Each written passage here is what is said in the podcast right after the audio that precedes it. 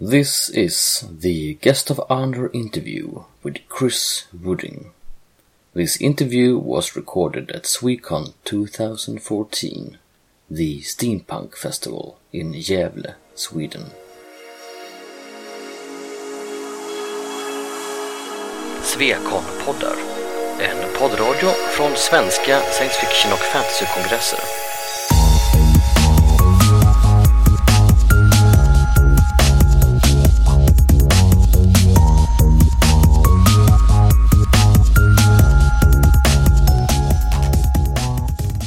My name is Nina Ormus, and I have the great honor and the great pleasure of introducing Chris Wooding to you.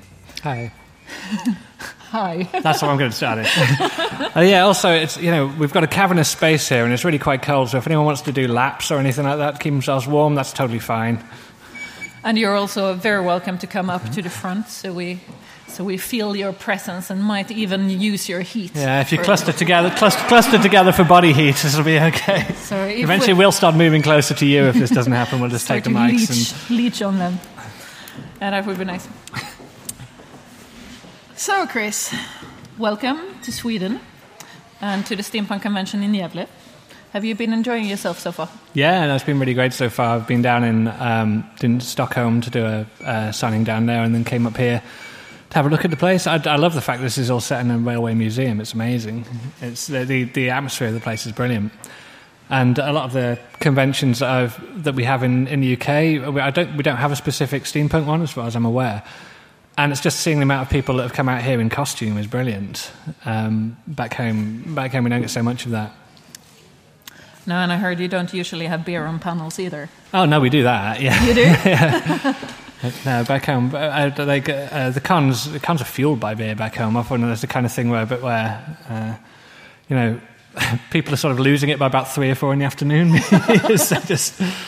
We're holding it together pretty good so far.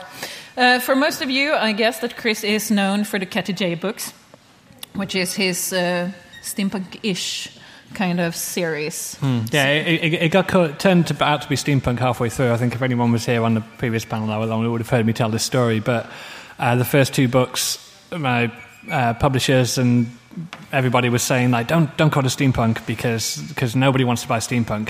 And by the time the 3rd and 4th book came out, people were sort of, this is all about steampunk, we need to, you know, talk it up as much as you possibly can, because the genre had become popular enough at that point that it wasn't detrimental to sales, which is only something that happened fairly recently. In the UK, probably about the last 4 or 5 years, it's been okay to essentially take a book that's not traditionally steampunk and to kind of, like, you know, bring it in a little bit because it's become good. So anything like retro-futurist and so on like that, they're all starting to get pulled in there. Did you mind that they were called steampunk in the beginning, or was it the other way around? No, I didn't. Did you set out to write steampunk? No, I didn't. I never think about genre when I'm writing books. I think genre is a great thing where fans have lots of fun arguing about it, and I have a squeaky table. Lots of fun arguing about it and arguing about definitions of, you know, of their favourite genre, which is fine. But when you're writing a book, I think it's a really bad idea to sort of say, well, if I'm writing a steampunk book, so therefore I have these rules to work within, and so on like that. So, now I wanted, when I was writing the Ketty Jay books, it started out with the idea that I wanted to, I just loved the idea of kind of the old World War I dogfights, and I wanted to have that in my book, and so that demanded a certain level of technology, and I didn't want a level of technology that was too high, because that would mean that it was too much about computers and not enough about humans. And I really wanted it to be the kind of steampunk era, the sort of Victorian time, was really the last time when a machine was like an extension of human endeavour rather than taking over from it. So it's more about, you know, a pilot's skill in the air rather than the computer systems of the plane he's flying, that kind of thing. So that was where the level of technology had to sort of sit there, and that to me is actually a general appeal of steampunk. That certainly aspects of it hark back to this kind of the H. Rider Haggard kind of like adventure stories, where it was about this level of sort of like, you know, daring do and human endeavour and so on and so on. Like, and that when something breaks down, you can go out and fix it. And when something breaks down, you can go out and fix it. Yeah, yeah. Where it's like, and stuff breaks a lot. Yeah, yeah, yeah. But it's kind of nice. Yeah, like stuff breaks a lot, but you can. We were having a conversation a couple of days ago with somebody who was. Talking about their car broke down on the motorway, and it was basically it's a new car, kind of like one of the new brand of cars, where she was brought up and she was a fairly good mechanic and she could normally fix that kind of stuff, but now she opens the car and it's just this incomprehensible tangle of computer systems and all this kind of thing. It's moved on from the fact where people can't really easily repair their cars by the roadside anymore. It's now you require specialised technology to do that, and that's the kind of thing that I know. I guess we're moving towards, I like the idea of steampunk, where you had a kind of thing. If you were a mechanic, you could fix something, and the Victorian era, if you were an inventor, you could invent something. It's like now it's virtually impossible to invent something without cross sciences, kind of, you know, biologists talking to chemists, talking to someone. It's all so complicated that no one person can really come up with something entirely new, as in Victorian era and that kind of thing. And I know that you split your steampunk from your science fiction around technology. Mm. You used to say that it's the size of the machines. Oh yes, yeah, yeah. Size matters. That's it. I think, because I'm very much of the idea with steampunk, where I really like it to be, like, I think it can be anything you want it to be. My sort of idea of what makes of steampunk is just a difference between. There was a moment in our history when machines started getting smaller, and in steampunk they just get bigger. It's like it's the sort of thing where instead of everything being squished into a small incomprehensible plastic box and there's a computer and I have no idea how the internals of that work, it gets bigger and bigger, and so you have these enormous kind of automatons with cogs and but visible internals kind of thing. You know, you can see, it doesn't matter how big you make your robot or your spacecraft, you can still you can see the pistons pumping, you see the gears turning, that kind of thing, and it seems feasible that you could get in there and fix it.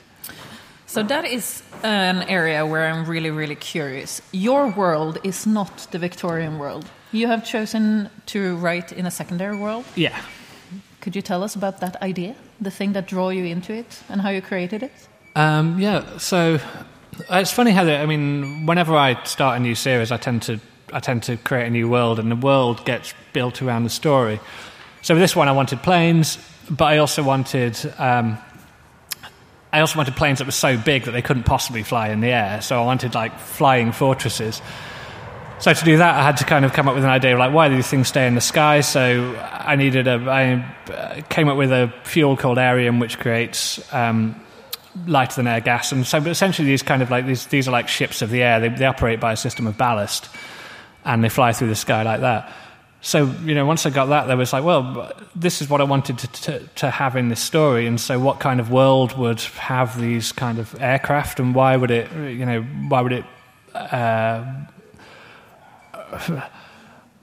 economy and stuff like come up with these planes? So I ended up having the land that it's all set in is incredibly large and incredibly diverse, so it doesn't make sense to have road or rail. It's easier to fly everywhere. And so this, the idea that it was a sort of Victorian level of technology basically came out of the idea that I wanted to have these kind of like World War I fighter planes in there, and so everything else sort of fits around it. From there, it filters down, and you end up kind of going like, well, if they have these planes and they live like this, then they dress like that, and sorry, excuse you, and they dress a certain way, and then therefore their society must be a certain way, and it all kind of filters down from this one idea until, and so I came up with an economy and a history and everything that made sense, and actually the entire story, even though there's a lot of going around the houses, all comes down to the struggle for this particular fuel, which keeps these planes in the air. Yeah. Did you draw from our world to create yours, the cultures and the people? Not really. No. I did have a vague idea that I wanted. One of the things I liked about the land that it's set in was I wanted to kind of base it around. It was based around the idea of Russia, essentially, where just because Russia was such a colossal landmass that it had all these enormous problems with transportation and so on. And that was the thinking that started me off with the planes and that kind of thing. But yeah, beyond that, not really. But I remember you saying something about Frey. Oh, yes. The captain of the ship. He is captain more out of a convenience than anything else. He owns the ship. So he's the captain. He refuses to let anybody else drive it or run it. He's not a very good captain. He tries his luck again and again, but his luck will have none of it. And everybody else has ended up on Ketty Jay for their own reasons. Most of them are runaways or they're hunted by different agencies and unsavory characters of every sort. So they have ended up together and try to make the most of it and the best of it. And in the middle, we have this captain. He's called Frey. He is really a character.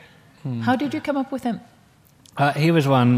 This was the thing that really kind of triggered the story. I wanted to do these planes, but the thing that really got it going was I used to live in Madrid, and when I was there, I was in a bar, and this English guy comes wandering into the bar, and he's this very incredibly good-looking guy. He's like he's out of a magazine or something, and he comes over and he has this incredible voice, this really sort of throaty, gravelly voice, and he comes walking into the bar and he sits down and starts talking, and immediately everybody's like, you know, everybody's listening to him.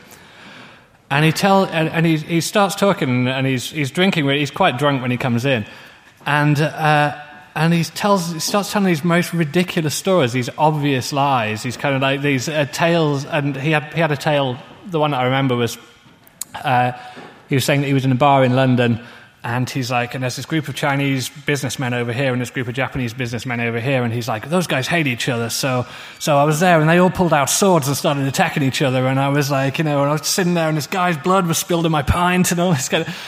And we were listening to him, and he just got progressively more and more drunk, and then just ended up falling off his stool, and somebody just took him out and left him out in the street, and we were kind of going like, wow, that guy. A guy with that much charisma and all that kind of thing. It's like, why does he feel the need to lie to everybody? Why does he feel the need to impress everybody? It's like, why does he have so little self-esteem, despite everything that he apparently appears to have, that he has to make up these ridiculous lies to get up to make himself popular? And that was essentially, I saw that guy and I was like, that's my guy, kind of thing. He's like, so the main character of the Ketty Jay. He's initially unlovable, but, you know, like with luck, you'd come to like him. But he's a very troubled character, and he's quite a narcissist, and he's kind of like and excessively selfish, and just basically the kind of guy who doesn't care about anybody else, and is like, and is only out for his own gain. And really, over the length of the story, the heart of the story is what happens to him and how he changes through his circumstances and that sort of thing. I think a little part of me wanted to redeem that poor guy. He kind of came out. The one who fell off the bar. The guy in the bar. I was like, oh, I just wonder what would happen to you if I got hold of your life, kind of thing. So I did. There's also actually for anyone who's read it, there's a character in there called Pinn, who's a very good pilot, but he's astronomically stupid. He's and this was a guy that I completely ripped from life. There was a guy in the same bar, an American guy who used to live there. His name was Art, and so the character's name is Artis Pinn, and it says Art is Pinn, because I wanted to see if he would get it, and he didn't. That's not even an exaggeration. I mean, like you'd think it would be a cruel caricature of a person, but he was that astronomically stupid and offensive, and all kinds of things were wrong with him. So I thought, I mean, that's one of the few times I've really just stolen a character from life, but he had to go in there. So you have the likable, dislikable captain, based on a true person's charisma, and you have Artist Pinn, based on a really stupid person. Yeah. The rest of the crew, you have a guy called Craig, who's a demonologist. Yeah. In the book, there is a certain kind of magic where you can harness demons to make them do your bidding if you're really clever and really free with your life, I feel. Yeah, because they suck things out of you when you use them. How did you come up with that part? I wanted to do... I like doing slightly unusual kind of magic systems, and I wanted this to be not magic, but a very science-based kind of thing, and based on the idea that, and especially because it had a Victorian feel about it at that time, people were very interested in seances and spiritual stuff at the time, and I wanted an element of the to show how essentially how dangerous science was in a way that I couldn't do before. So this guy's... I mean, he's like an inventor, but he's an inventor of the paranormal. And the way the system works is that you can summon an entity from the ether and then bind it into an object to make the object do certain things. So it's very much a kind of crafting sort of thing. It's like, but not using artisan skills. It's I don't know, for a better word, it's just kind of buffing something. so you could use it to to create medallions that would do weird things that would make people... The demonologist has a gold tooth that he can hypnotize people with because he thralled a demon to it, but he smiles a really big, picturesque smile, really big cheesy smile to people, and they're like, "What are you smiling about?" And then end up getting kind of like drawn into their own reflection, essentially. But this, I always like the idea of magic systems with cost, and this, his experiments with demonology came at an enormous cost, which I'm not going to spoil for anybody who reads it. But there's that kind of thing where I like the idea that he's essentially flirting with danger all the way through that, and every time he tries to do something new, it's desperately dangerous, and he keeps essentially trying to, as the series progresses, he has to do more and more risky things at greater and greater potential cost. I have the pleasure and the curse of being a writer myself, which means that I look at books on a structural level at the same time as I read them for pleasure and try to immerse myself. So I couldn't help but see how you fitted the demon magic into the void of the high technology that you have left behind with the steampunk. You use it as a shortwave radio. Yeah. For one part? Yes, that's it. Yeah. Was this something that came after, or did you have the demonology firmly placed and then you found out that you could do this kind of things with it? I think I came with the demonology first, but in the books, I didn't want there to be radio in the world, because basically I had in my head at some point someone is going to have to do a mad dash across the whole country to get information to somebody, and if there's radio, it was too easy to find out about invading armies or whatever. But then I quickly came to realise that that. If I was going to, there's a main large ship, and then there's two outliers, these two sort of small fighter planes that fly around them. They had to be able to communicate some way. And initially I had which is a dumb idea, that I was doing it as this kind of system of light semaphore kind of thing. But then I realised that they really can't swear at each other through that kind of thing. You're flying by and rapidly flashing at each other as they go by. Well, that's never going to work. So I had to come up with a system of them being able to talk to each other and just bullshit in the air, which is what they do, essentially. They're just constantly annoying each other in the sky. And I think I would have lost out on a lot if I didn't do that. So that was... that's kind of one of the things where... One of the nice things in fantasy books or science fiction books or anything is having that... There's a certain shorthand which allows you to do those kind of things and get round plot problems and make it the way you want. And demonology, to some extent, is one of those... I thought it was a very nice one, I essentially came up with that idea, and that was for that reason. But then, as all throughout the story, those earrings, the crew have three earrings that they use to communicate between each other, and due to those earrings, they just get into all kinds of trouble later on, because there's always a kind of way of like losing it. Yeah, losing it, put it in someone's pocket so you can hear what they are saying, kind of thing. They became incredibly useful, but although. Actually, they weren't supposed to be at the start. But once I had them, I was like, I've got to use them. These are great. So I want some myself. You have other things as well. You have a sword that is supernaturally good and makes the person wielding it being really good with swordplay, even if you're not, because the sword in itself has a demon in it. Yeah. That is something that I usually think would fit in a fantasy. I mean, I play Dungeons & Dragons. Yeah. So... you know, the dancing sword is something that you have. Did you pick it out of that? Did you want a dancing sword? No. Well, of course, the first thing I thought of is when I had a sword that could do whatever it wanted, and it was, you know, that was first thing I thought of was a magic sword out of fantasy, and I was kind of going, I can't do this, but I actually kind of wanted to put it in that setting, because I thought you don't get a lot of magic swords in you know, Victorian steampunk environment. But more than anything else, it was good because it worked with Frey. Frey, the captain, is the one who uses it, and it's just this perfect thing for his character because it makes him seem ace, but he's actually really useless. He can't fight with swords to save his life. He's just helped out by. He comes into this sword because he's paid it as passage by the demonologist, who gives it to him as the price of kind of staying on board and for asking no questions about why he's on there in the first place. So, and this becomes a bone of contention between them later on because Frey thinks it's his sword and Craig thinks it's his, and because he made it. Yeah, because he made it. First. He did all the stuff, and Frey's taking all the credit, which is essentially what he does. Which is essentially Frey. Yes. Yeah. I have a hard relationship with that captain. Really. I do love the Jez character, though. You have a very interesting... Or shall I do it in the other way around? This is a ragtag bunch. They're a rabble. They're kicked out of society for every different reason. And you said somewhere that you created it as an assembly cast? You wanted one of each? Yeah, well, there was what I wanted was to have a crew of a ship.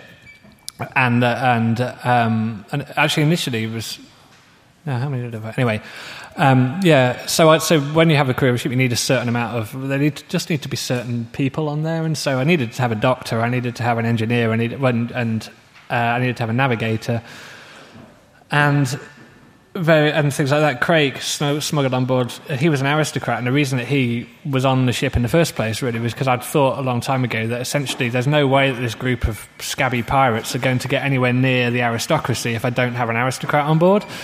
That was the reason why he existed, so he could smuggle them into high society, because otherwise I had no way of showing the reader what my world was like. So I kind of wanted to draw them from all disciplines and from all ways of life, because... I decided right at the start that the only point of view you were going to get was one of the crew, and I wanted to keep them together as much as possible. I didn't want them scattering off in different directions, and so it's so I had to right at the start kind of work out, right, okay, I need this person like this. Silo the engineer is a Mirthian who's from the continent to the south of where they are, but he doesn't really get his story until book 3, but I'd put him in there in the first book essentially because I knew that sooner or later we were going to have to go to his land, and the only way I was going to be able to show the reader that was because I had someone from that land on board. So yeah, it was quite a...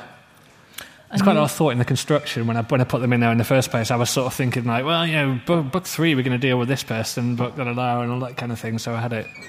They get their episodes. Yeah. It's like when you have there's 7 members of the crew, I think, and all of them in every book had to have a story. And that's the hardest thing about all these books, actually, was just kind of was juggling 7 characters and making sure that the primary character is always really the captain, but everybody else has a story, and everybody else has to have a different story every book, and that basically means that the planning makes my head implode. I would say that you have 8. Oh, of course, yeah, the cat. The cat. There is a ship's cat. He's called Slag, and he has his own agenda for the entire thing.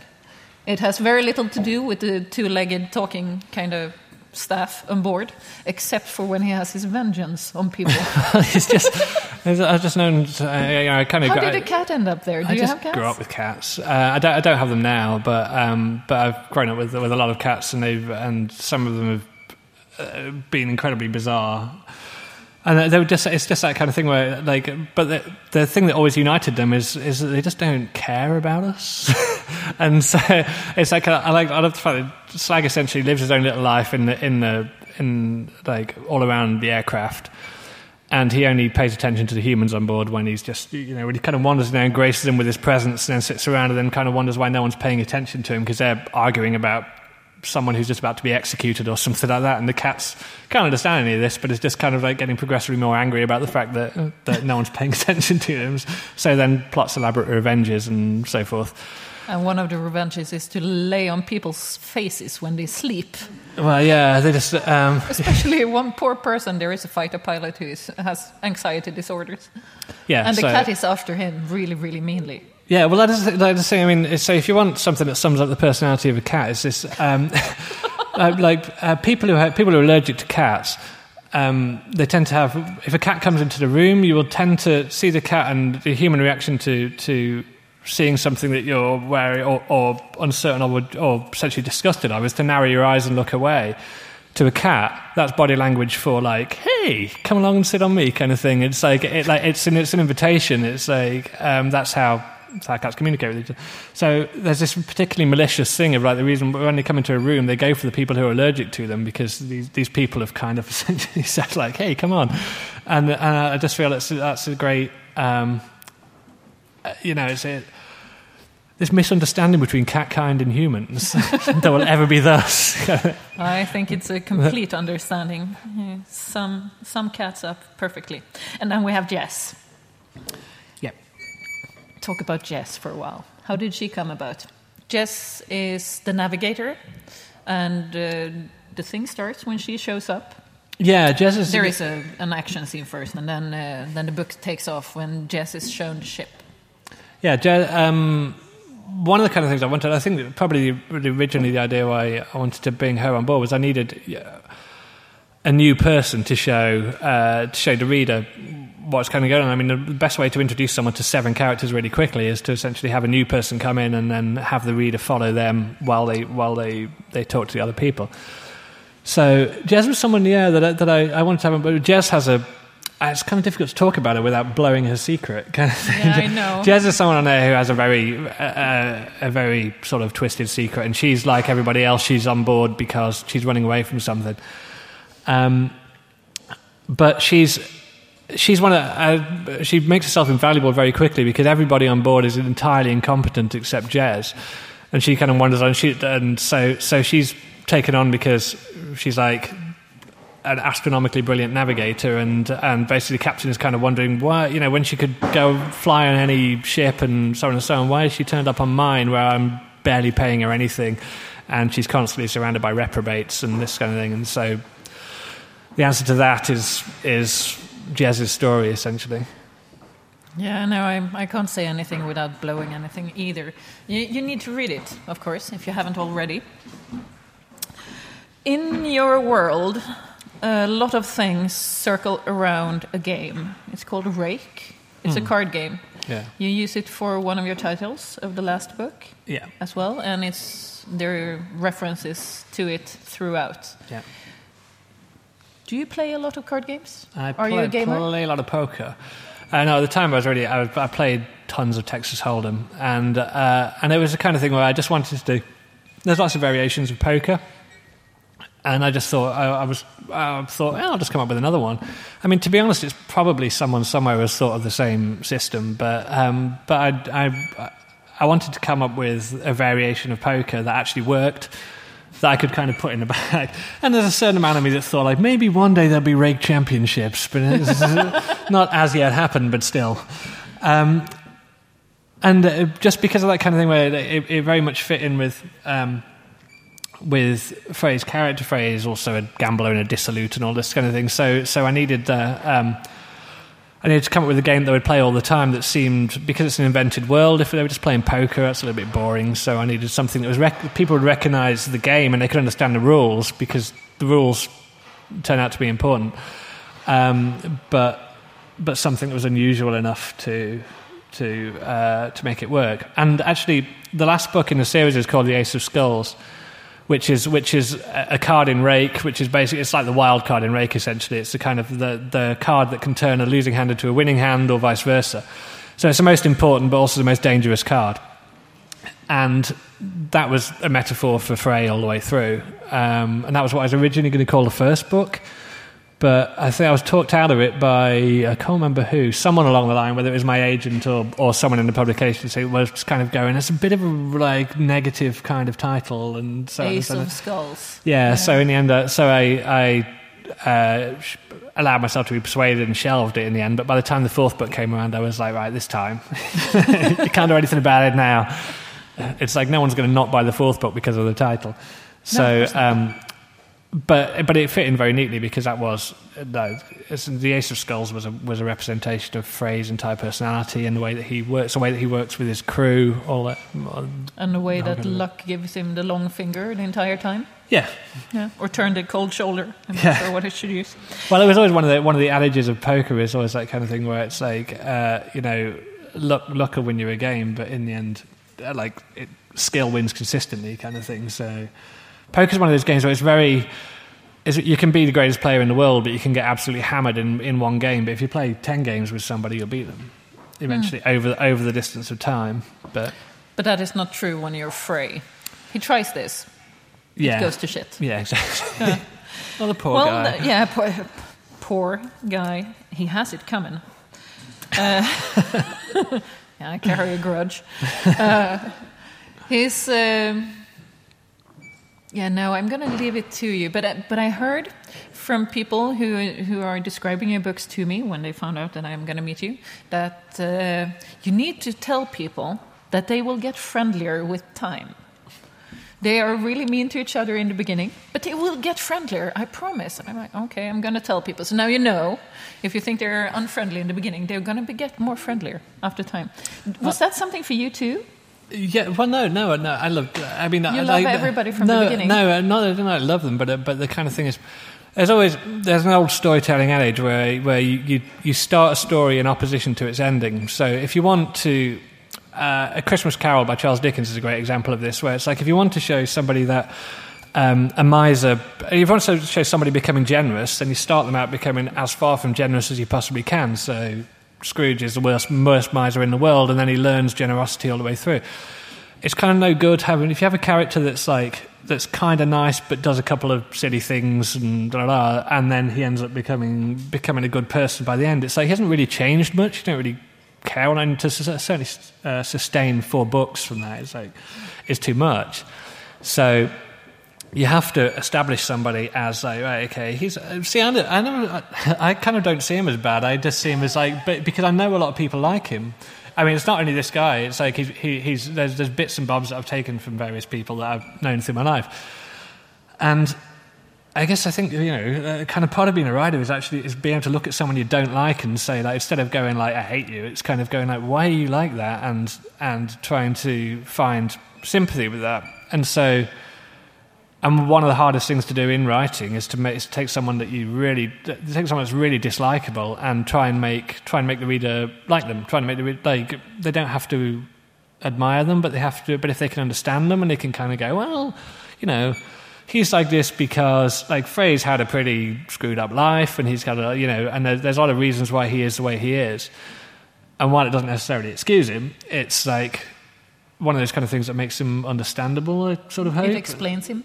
Yeah, and I think if you see that about him, and then you kind of go and he always has glimmers of. He's a guy who wants to be good, but really fails at it all the time. But as the books progress, he essentially learns more about himself and works himself out. So I think learns to understand himself, and in doing so, becomes a better person. Yeah, slightly.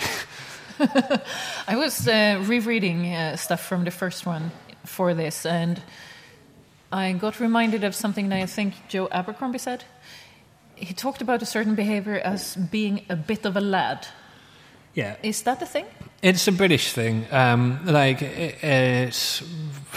very hard. There's one scene that I got that I really stood out to me now that I've heard Joe describe it as such, where Frey refers to the M word.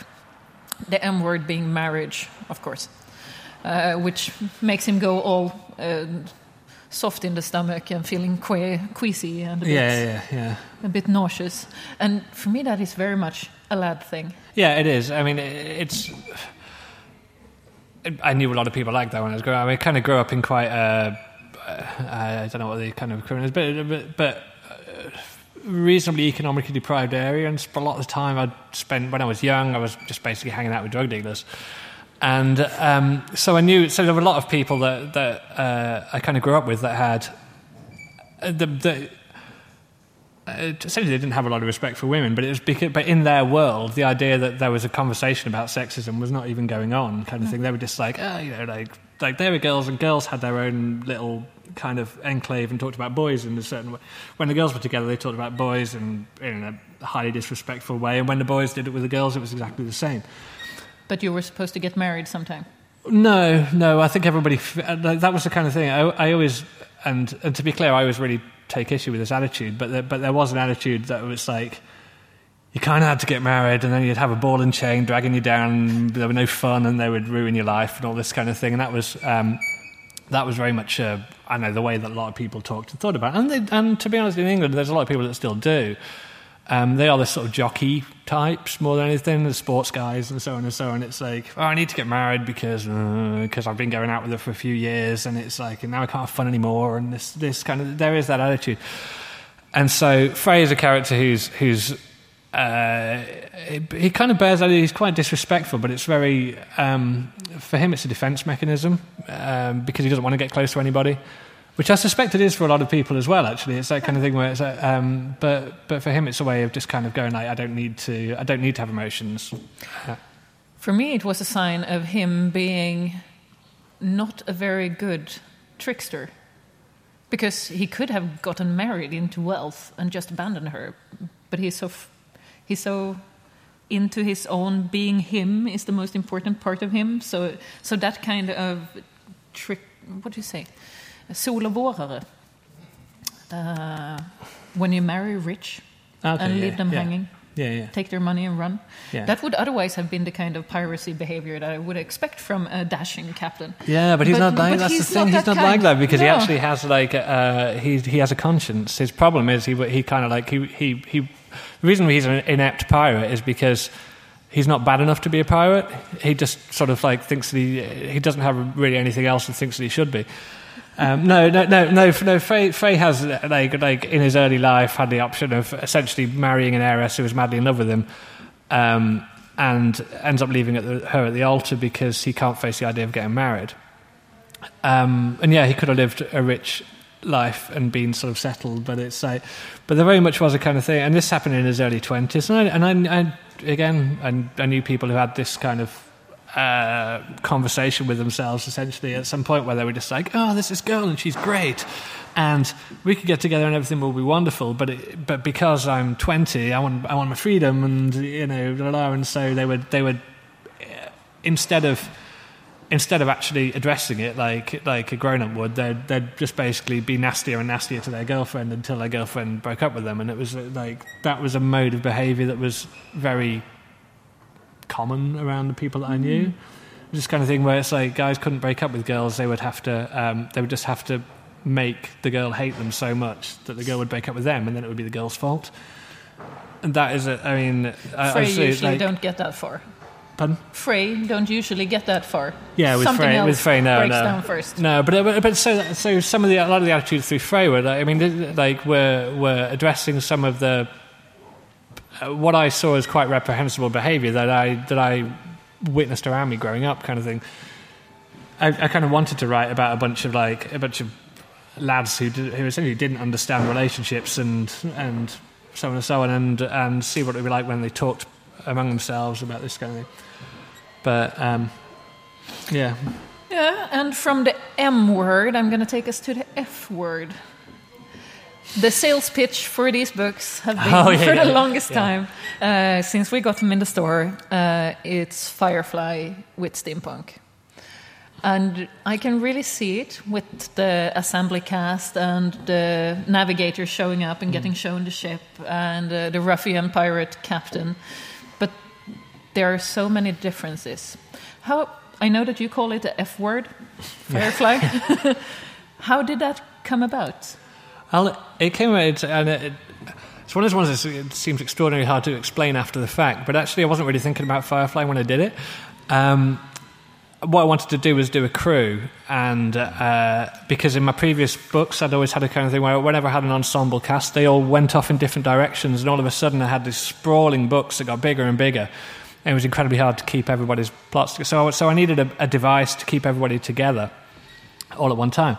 So I wanted to do a crew, and so I was thinking of, I was thinking of things like Farscape and basically every show you could. And it was actually mainly inspired by a book called Star of the Sea that had come out about that time that I'd read, which was about a ship sailing from Ireland to America. And I just loved the idea of having, you know, of having getting to know the crew and that kind of thing. So I wanted to put a crew together, and then, as we were talking before, the idea of assembling a crew, you had to have certain people in there. So you needed a doctor, you needed a... And I needed an aristocrat to show people the world of aristocracy. And when all those things had kind of been put together, it was only really when we got to the point where we'd finished the book and it had gone through my editor, and then it had taken to the sales team. And the sales team were kind of going, "This is kind of like Firefly," and I was like, "All right, well, fine." And they were like, "Well, you know what'd be easier? No one wants steampunk," which was the narrative at the time. So they'd sort of said, "Well, let's call it Firefly," and I was like, "Let's call it Firefly meets Pirates of the Caribbean," and they were like, "Bang, sold." And that was all I needed to do for them.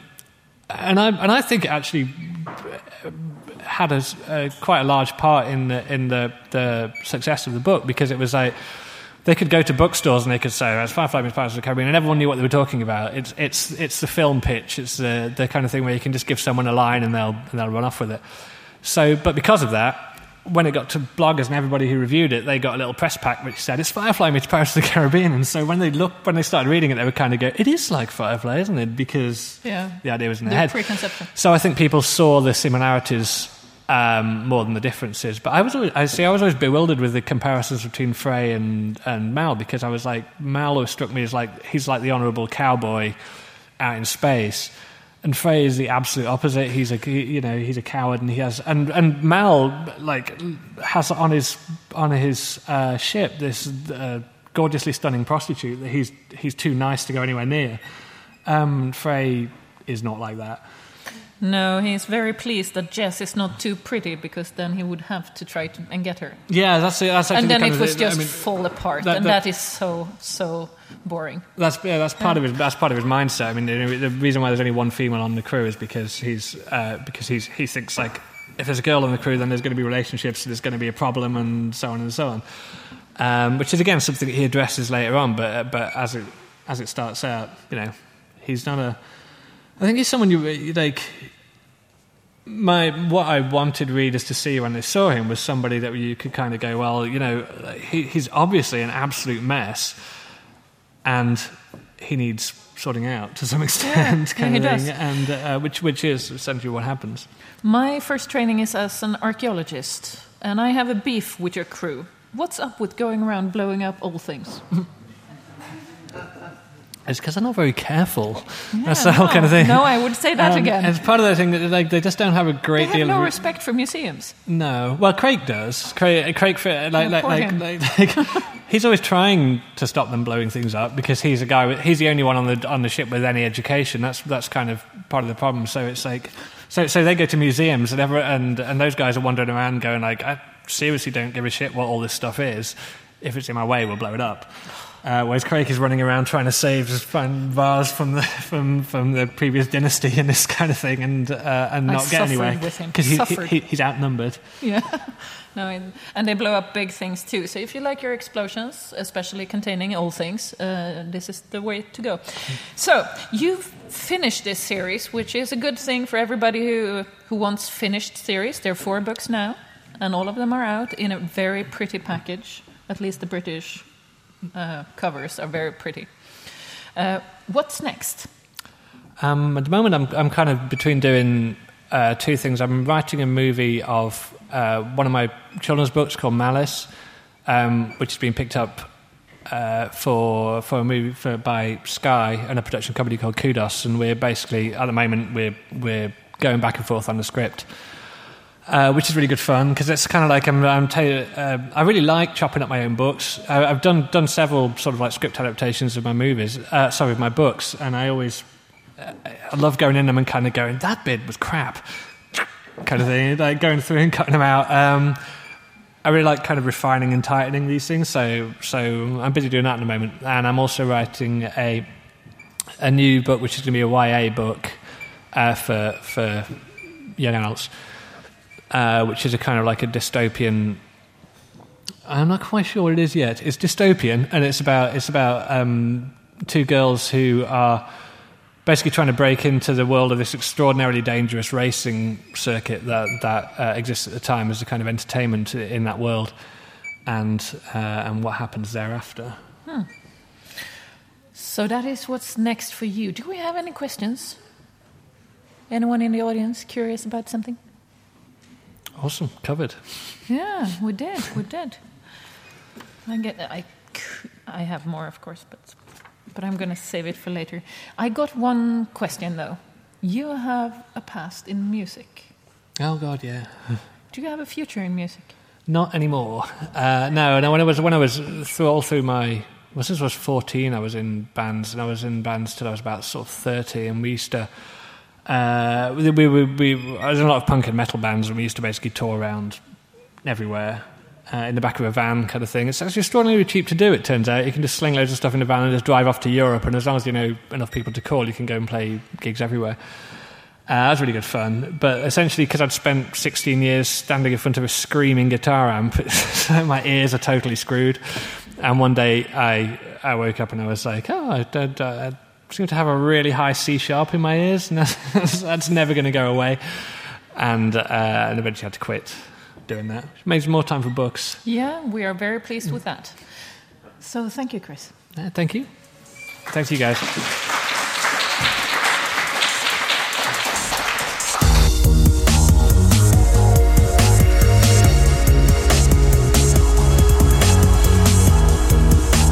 Musiken av Psychedelic Pedestrian från Free Music Archive.